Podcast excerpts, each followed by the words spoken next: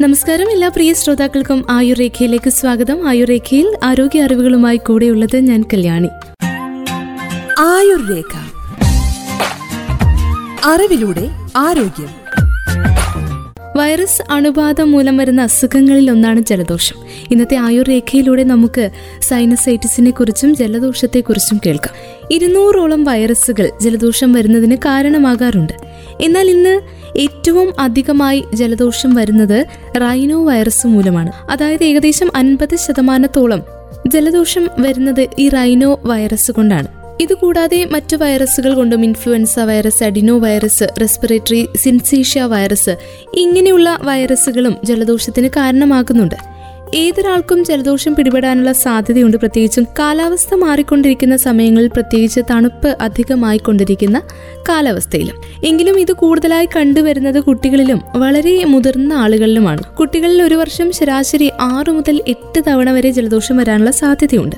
മുതിർന്നവരിൽ ഏകദേശം രണ്ട് മുതൽ മൂന്ന് തവണ വരെയും ഇതുണ്ടായേക്കാം. രോഗമുള്ള ആളുകളുമായി വളരെ അടുത്ത് ഇടപഴകുന്നത് ജലദോഷം വേഗത്തിൽ പകരുന്നതിന് കാരണമാകും. കുട്ടികൾ കൂട്ടം കൂട്ടമായി ഇരിക്കുന്നതും ഈ അസുഖത്തിന്റെ വ്യാപനത്തിന് മറ്റൊരു കാരണമാണ്. വയോജനങ്ങളിൽ ജലദോഷം വന്നു കഴിഞ്ഞാൽ ശരീരത്തിന്റെ രോഗപ്രതിരോധ ശേഷി കുറയ്ക്കുന്ന ആസ്മ പ്രമേഹം ഹൃദയ സംബന്ധമായിട്ടുള്ള അസുഖങ്ങൾ മുതലായവയും വൈറസ് അണുബാധയുടെ സാധ്യതയെ വർദ്ധിപ്പിക്കും. മൂക്കടപ്പ് മൂക്കൊലിപ്പ് തുമ്മൽ തലവേദന തൊണ്ടവേദന ചെറിയ പനിയും ശരീരവേദനയും ചുമ മുതലായവയൊക്കെയാണ് ജലദോഷത്തിന് സാധാരണ കണ്ടുവരുന്ന ലക്ഷണങ്ങൾ. സാധാരണ ജലദോഷം വന്നു കഴിഞ്ഞാൽ തുമ്മൽ മൂക്കടപ്പ് മൂക്കൊലിപ്പ് ഇവയൊക്കെയാണ് പ്രധാനമായിട്ടുള്ള പ്രാരംഭമായിട്ടുള്ള ലക്ഷണങ്ങൾ എന്ന് പറയാം. ഇവ ഒരു അഞ്ചു മുതൽ പത്ത് ദിവസത്തിനകം പൂർണമായും മാറുകയാണ് പതിവ്.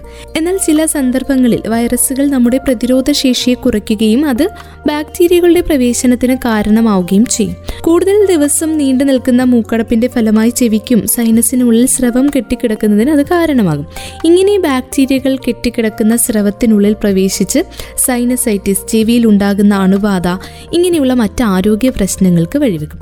ഇങ്ങനെയുള്ള രോഗാണുക്കൾ തൊണ്ടയിൽ കടക്കുന്ന സമയത്ത് അക്യൂട്ട് ഫാരൻചൈറ്റിസ് എന്നൊരു അസുഖവും ഈ അസുഖത്തെ തുടർന്ന് താഴെയുള്ള ശ്വാസനാളങ്ങളിലേക്കും കൂടി അത് കടക്കുമ്പോൾ അക്യൂട്ട് ബ്രോങ്കൈറ്റിസ് ന്യൂമോണിയ ഇതുപോലെയുള്ള പല പ്രശ്നങ്ങൾക്കും കാരണമാകാം. ഇത് രോഗിയിൽ പിന്നീട് പനി ശ്വാസതടസ്സം പോലെയുള്ള രോഗാവസ്ഥകൾക്ക് കാരണമാകും. അതുകൊണ്ട് തന്നെ ജലദോഷത്തെ നിസ്സാരമായി കാണരുത്. തലവേദന ഉണ്ടാകാനുള്ള പതിവ് കാരണങ്ങളൊക്കെ പലപ്പോഴും നാം അവഗണിക്കാറാണ് പതിവ്. അങ്ങനെ അവഗണിച്ചുകൊണ്ട് സ്വയം ചികിത്സ ചെയ്യാറാണ് പതിവെന്ന് പറയേണ്ടി വരും. പലപ്പോഴും തലവേദന വരുന്ന സമയത്ത് സൈനസൈറ്റിസ് മൂലമാണോ അല്ലയോ എന്ന് തിരിച്ചറിയാനും ബുദ്ധിമുട്ടാണ്.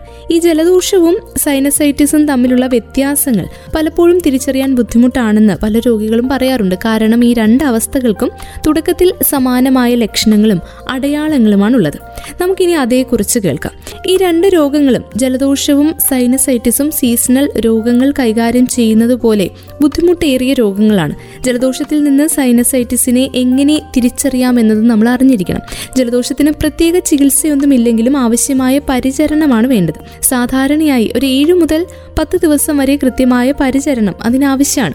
എന്നാൽ സൈനസൈറ്റിസിന് ചികിത്സിച്ചില്ല എങ്കിൽ അത് വഷളാവുകയും കൂടുതൽ ആരോഗ്യ പ്രശ്നങ്ങൾ ഉണ്ടാക്കുകയും ചെയ്യും. സൈനസുകളിൽ ടിഷ്യൂ വീക്കം ഉണ്ടാകുന്ന സമയത്താണ് സൈനസൈറ്റിസ് എന്ന അസുഖം ഉണ്ടാകുന്നത്. നെറ്റി മൂക്ക് കണ്ണുകൾ ഇവയ്ക്ക് ചുറ്റുമുള്ള പൊള്ളിയായ വായു നിറഞ്ഞ ഇടങ്ങളാണ്. പാരാനേസൽ സൈനസുകൾ എന്ന് പറയുന്നത്. ഈ ഇടങ്ങളിൽ കഫം ഉൽപ്പാദിപ്പിക്കുന്ന ചർമ്മങ്ങളുണ്ട്.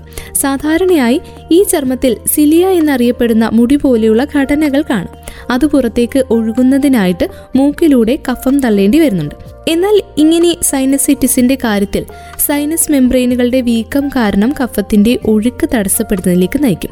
ഇത് സൈനസുകളിലെ അണുബാധയ്ക്കും തലവേദന മൂക്കിൽ അസ്വസ്ഥത ചുമ കഫക്കെട്ട് ഇങ്ങനെയുള്ള ലക്ഷണങ്ങളിലേക്കും നയിക്കും. വിവിധ തരം വൈറൽ അല്ലെങ്കിൽ ബാക്ടീരിയൽ അണുബാധ മൂലമാണ് സൈനസൈറ്റിസ് ഉണ്ടാകുന്നത്. വാസ്തവത്തിൽ ജലദോഷം അലർജിക് റിനൈറ്റിസ് ഇവയൊക്കെ സൈനസുകളുടെ വീക്കത്തിലേക്ക് നയിക്കുന്ന പ്രധാന കാരണങ്ങളിൽ ഒന്നാണ് മൂക്കിന്റെ ആവരണത്തിലെ വളർച്ചയും സൈനസൈറ്റിസിന് കാരണമാകും. വിവിധ തരത്തിലുള്ള സൈനസൈറ്റിസ് ഉണ്ട്. അക്യൂട്ട് സൈനസൈറ്റിസ് എന്നതാണ് ആദ്യത്തേത്. ഇത്തരത്തിലുള്ള സൈനസൈറ്റിസ് ആരംഭിച്ചതുപോലെ തന്നെ പെട്ടെന്ന് ഏതെങ്കിലും ഒരു ദിവസം അവസാനിക്കും. സാധാരണയായി പത്ത് ദിവസത്തിലധികം നീണ്ടു നിൽക്കും. സബാക്യൂട്ട് സൈനസൈറ്റിസ് ഉണ്ട്. ഇത് അക്യൂട്ട് സൈനസൈറ്റിസിന്റെ കൂടുതൽ ഗുരുതരമായിട്ടുള്ള രൂപമാണ്. പന്ത്രണ്ട് ആഴ്ച വരെയാണ് നീണ്ടു നിൽക്കുക. ഇതിന് അക്യൂട്ട് സൈനസൈറ്റിസിന് സമാനമായ ലക്ഷണങ്ങളുണ്ട്. പക്ഷേ സാധാരണയായി അല്പം വ്യത്യസ്ത തലത്തിലുള്ള തീവ്രതയാണ് ഇതിനുള്ളത് ഇനിയുള്ളത് ക്രോണിക് സൈനസൈറ്റിസ് ആണ്. നിങ്ങളുടെ ജീവിത നിലവാരത്തെ തന്നെ വളരെ ദോഷകരമായി ബാധിക്കുന്ന ഒന്നാണ് ക്രോണിക് സൈനസൈറ്റിസ് അതായത് പന്ത്രണ്ട് ആഴ്ചയിൽ കൂടുതൽ നീണ്ടു നിൽക്കുന്ന സൈനസൈറ്റിസിനെയാണ് ക്രോണിക് സൈനസൈറ്റിസ് എന്ന് വിളിക്കുന്നത്. ഇനി പറയാൻ പോകുന്നത് ആവർത്തിച്ചു വരുന്ന സൈനസൈറ്റിസിനെ കുറിച്ചാണ്. ഇത്തരത്തിലുള്ള സൈനസൈറ്റിസ് വർഷത്തിൽ പലതവണ ഒരാളിൽ സംഭവിക്കും. മറ്റു തരത്തിലുള്ള സൈനസൈറ്റിസിന് സമാനമായ ലക്ഷണങ്ങളും അടയാളങ്ങളുമാണ് ഇതിനുള്ളതെന്ന് പറയപ്പെടുന്നുണ്ട്. സൈനസൈറ്റിസിന് സാധാരണ സലൈൻ നേസൽ വാഷും ആവി പിടിക്കുന്നതും പെട്ടെന്നുള്ള പ്രതിവിധി ആയിരിക്കും രോഗലക്ഷണങ്ങൾ വഷളാവാതിരിക്കാനായിട്ട് സൈനസൈറ്റിസ് ചികിത്സയ്ക്കായിട്ട് എത്രയും പെട്ടെന്ന് ഒരു ഡോക്ടറെ സമീപിക്കേണ്ടതും പ്രധാനമാണ്. അണുബാധയുണ്ടെങ്കിലും പിന്നെ അതേപോലെ മറ്റ് പ്രശ്നങ്ങളുടെയൊക്കെ അടിസ്ഥാനത്തിൽ വേണ്ട മരുന്നുകളോടൊപ്പം ചില ആന്റിബയോട്ടിക്കുകളും ചികിത്സയ്ക്കായി ഡോക്ടർ നമുക്ക് നിർദ്ദേശിച്ചേക്കാം. രോഗശമനത്തെക്കാൾ എപ്പോഴും പ്രതിരോധം നല്ലതാണ്. അതുകൊണ്ട് തന്നെ തീവ്രതയുള്ളതോ വിട്ടുമാറാത്തതോ ആയ സൈനസൈറ്റിസ് ഉണ്ടാകുന്നത് ആദ്യം തടയാൻ ശ്രമിക്കുന്നതാണ് നല്ലത്. അതിന് ചില കാര്യങ്ങൾ നമുക്ക് ചെയ്യാൻ സാധിക്കും. പുകവലി ഒഴിവാക്കണം. പുകവലിക്കുന്നവരുടെ അടുത്ത് നിൽക്കാതിരിക്കുവാനും ശ്രദ്ധിക്കുക. കൈകൾ ഇടയ്ക്കിടെ കഴുകുക. പ്രത്യേകിച്ച് പനിയും ജലദോഷവും ഉള്ള സമയത്ത് ഏറ്റവും ശുചിത്വം പാലിക്കാനായിട്ട് നമ്മൾ ശ്രദ്ധിക്കണം. ഇനി ജലദോഷം ബാധിച്ചവരുമായി അകലം പാലിക്കുന്നത് നമ്മുടെ ആരോഗ്യത്തിന് നല്ലതാണ്. അലർജി ഉണ്ടാക്കുന്ന കാര്യങ്ങൾ അറിയാൻ ഇടയ്ക്കിടെ അലർജി ഉള്ളവരാണെങ്കിൽ കൃത്യമായ ഇടവേളകളിൽ അലർജി പരിശോധനകൾ നടത്തണം. കാരണം പല സാധാരണ അലർജികളും ചിലപ്പോൾ സൈനസൈറ്റിസിനും കാരണമാകും. ഇങ്ങനെയുള്ള ചില കാര്യങ്ങൾ ചെയ്തുകൊണ്ട് പ്രതിരോധം തീർത്തു കഴിഞ്ഞാൽ ചികിത്സയ്ക്കായിട്ട് വേണ്ട സമയത്ത് ഡോക്ടറെ സമീപിച്ചു കഴിഞ്ഞാൽ തന്നെ ഒരു പരിധിവരെ ഇങ്ങനെയുള്ള ചെറിയ രോഗങ്ങൾ നമുക്ക് വരാതിരിക്കാനായിട്ട് ഒത്തിരി സഹായിക്കും. സാധാരണ ജലദോഷം വന്നു കഴിഞ്ഞാൽ ഒരു ഒന്നു മുതൽ അഞ്ച് ദിവസത്തിനകം അതിന്റെ ലക്ഷണങ്ങൾ കാണിച്ചു തുടങ്ങും. മൂക്കടപ്പ് മൂക്കൊലിപ്പ് തുമ്മൽ ഇങ്ങനെയുള്ള ലക്ഷണങ്ങളാണ് തുടക്കത്തിൽ കാണിക്കുക. നമ്മൾ തുമ്മുകയോ ചുമയ്ക്കുകയോ ചെയ്യുന്ന സമയത്ത് പുറത്തേക്ക് വരുന്ന സ്രവത്തിനുള്ളിൽ ധാരാളം വൈറസ് അണുക്കളുണ്ട്.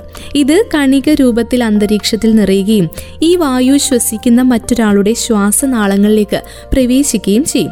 ജലദോഷം വന്നു കഴിഞ്ഞാൽ ആദ്യത്തെ രണ്ട് മൂന്ന് ദിവസങ്ങളിലാണ് ഏറ്റവും കൂടുതൽ വ്യാപനത്തിന് സാധ്യത. കാരണം ഈ ദിവസങ്ങളിലാണ് ഏറ്റവും അധികമായി മൂക്കടപ്പും മൂക്കൊലിപ്പും തുമ്മലും ഇതുപോലെയുള്ള ബുദ്ധിമുട്ടുകൾ ഉണ്ടാവുക. അസുഖമുള്ള ആളുകളുമായി അകലം പാലിക്കേണ്ടത് രോഗവ്യാപനം കുറയ്ക്കാനായിട്ട് സഹായിക്കും. തുമ്മുകയോ ചുമയ്ക്കുകയോ ചെയ്യുമ്പോൾ തൂവാല കൊണ്ട് മറയ്ക്കുന്നത് വൈറസ് വായുവിലൂടെ പകരുന്നത് കുറയ്ക്കും. കൈകൾ ഇടവിട്ട് സോപ്പ് വെള്ളം ഉപയോഗിച്ച് ഇരുപത് സെക്കൻഡ് കഴുകുന്നതും പറ്റിപ്പിടിച്ചിരിക്കുന്ന അണുക്കളെ നശിപ്പിക്കുന്നതിന് നമ്മളെ സഹായിക്കുന്ന ചില ചെറിയ പ്രതിരോധ മാർഗങ്ങളാണ്. കൈകൾ അനാവശ്യമായി കണ്ണിലും മൂക്കിലും സ്പർശിക്കുന്നത് ശീലമുള്ളവരുണ്ട്. അങ്ങനെ ഒരിക്കലും ചെയ്യരുത്. അതുണ്ടെങ്കിൽ തന്നെ ഒഴിവാക്കുകയാണ് വേണ്ടത്. കുട്ടികളിൽ ജലദോഷമുള്ളപ്പോൾ നന്നായി വെള്ളം കുടിക്കുന്നതും പോഷക അംശം കൂടുതലുള്ള ഭക്ഷണം കഴിക്കുന്നതും ശരീരത്തിന്റെ രോഗപ്രതിരോധ ശേഷി വർദ്ധിപ്പിക്കുമെന്നതിനാൽ മുതിർന്നവർ ഇക്കാര്യം പ്രത്യേകം ശ്രദ്ധിക്കണം. ശരിയായ വിശ്രമം എടുക്കുന്നത് നന്നായിരിക്കും. ചുമ പനി ശക്തമായ തലവേദന ശ്വാസതടസ്സം ഇങ്ങനെയുള്ള ബുദ്ധിമുട്ടുകൾ ഉണ്ടായിക്കഴിഞ്ഞാൽ ഉടൻ തന്നെ ഡോക്ടറെ കാണുകയും വേണം. പനിയോ ജലദോഷമോ ഉള്ള കുട്ടികളെ സ്കൂളിൽ വിടാതിരിക്കാനും ശ്രദ്ധിക്കണം. മറ്റു കുട്ടികൾക്ക് പെട്ടെന്ന് രോഗം പകരുമെന്നതിനാൽ മുതിർന്നവർ ഇക്കാര്യത്തിൽ പ്രത്യേക ശ്രദ്ധ ചെലുത്തുകയും വേണം. ധാരാളം വെള്ളം കുടിക്കുന്നതും നല്ല പോഷകാഹാരം കഴിക്കുന്നതും രോഗപ്രതിരോധ ശേഷി കൂട്ടുമെന്ന് നമ്മൾ മനസ്സിലാക്കുക. തൊണ്ടവേദന ഉണ്ടെങ്കിൽ ചൂടുവെള്ളത്തിൽ ഗാർഗിൾ ചെയ്യുന്നത് നല്ലതാണ്. മൂക്കടപ്പിന് ആവി പിടിക്കുന്നതും ഏറ്റവും നല്ലതാണ്. കൂടുതൽ ദിവസം നീണ്ടു നിൽക്കുന്ന മൂക്കടപ്പ് വിട്ടുമാറാത്ത പനി തലവേദന ശക്തമായ ചുമ ശ്വാസതടസ്സം ഭക്ഷണം കഴിക്കാതെ വരിക അധികമായുള്ള ക്ഷീണം ഇങ്ങനെയുള്ള ലക്ഷണങ്ങൾ അപായ സൂചനകളായി കണക്കാക്കി ചികിത്സ തേടേണ്ട സമയത്ത് തന്നെ ചികിത്സയ്ക്ക് പോകുന്നതും ഡോക്ടറെ കണ്ട് വേണ്ട നടപടികൾ സ്വീകരിക്കേണ്ടതും ഏറ്റവും അത്യാവശ്യമായിട്ടുള്ളൊരു കാര്യമാണ്. ജലദോഷം ഉള്ളപ്പോൾ തല കഴുകി കുളിക്കുന്നതിൽ തെറ്റൊന്നുമില്ല. പക്ഷേ ഒരുപാട് തണുത്ത വെള്ളത്തിൽ കുളിക്കുന്നത് നല്ലതല്ല.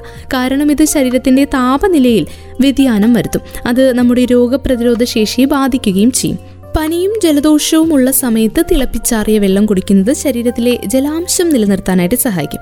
വൈറ്റമിൻ സി അടങ്ങിയിട്ടുള്ള പഴങ്ങൾ അതായത് ഓറഞ്ച് പേരയ്ക്ക പപ്പായ ഇങ്ങനെയുള്ള പഴങ്ങൾ കഴിക്കുന്നത് രോഗപ്രതിരോധ ശേഷി കൂട്ടാനും ഉത്തമമാണ്.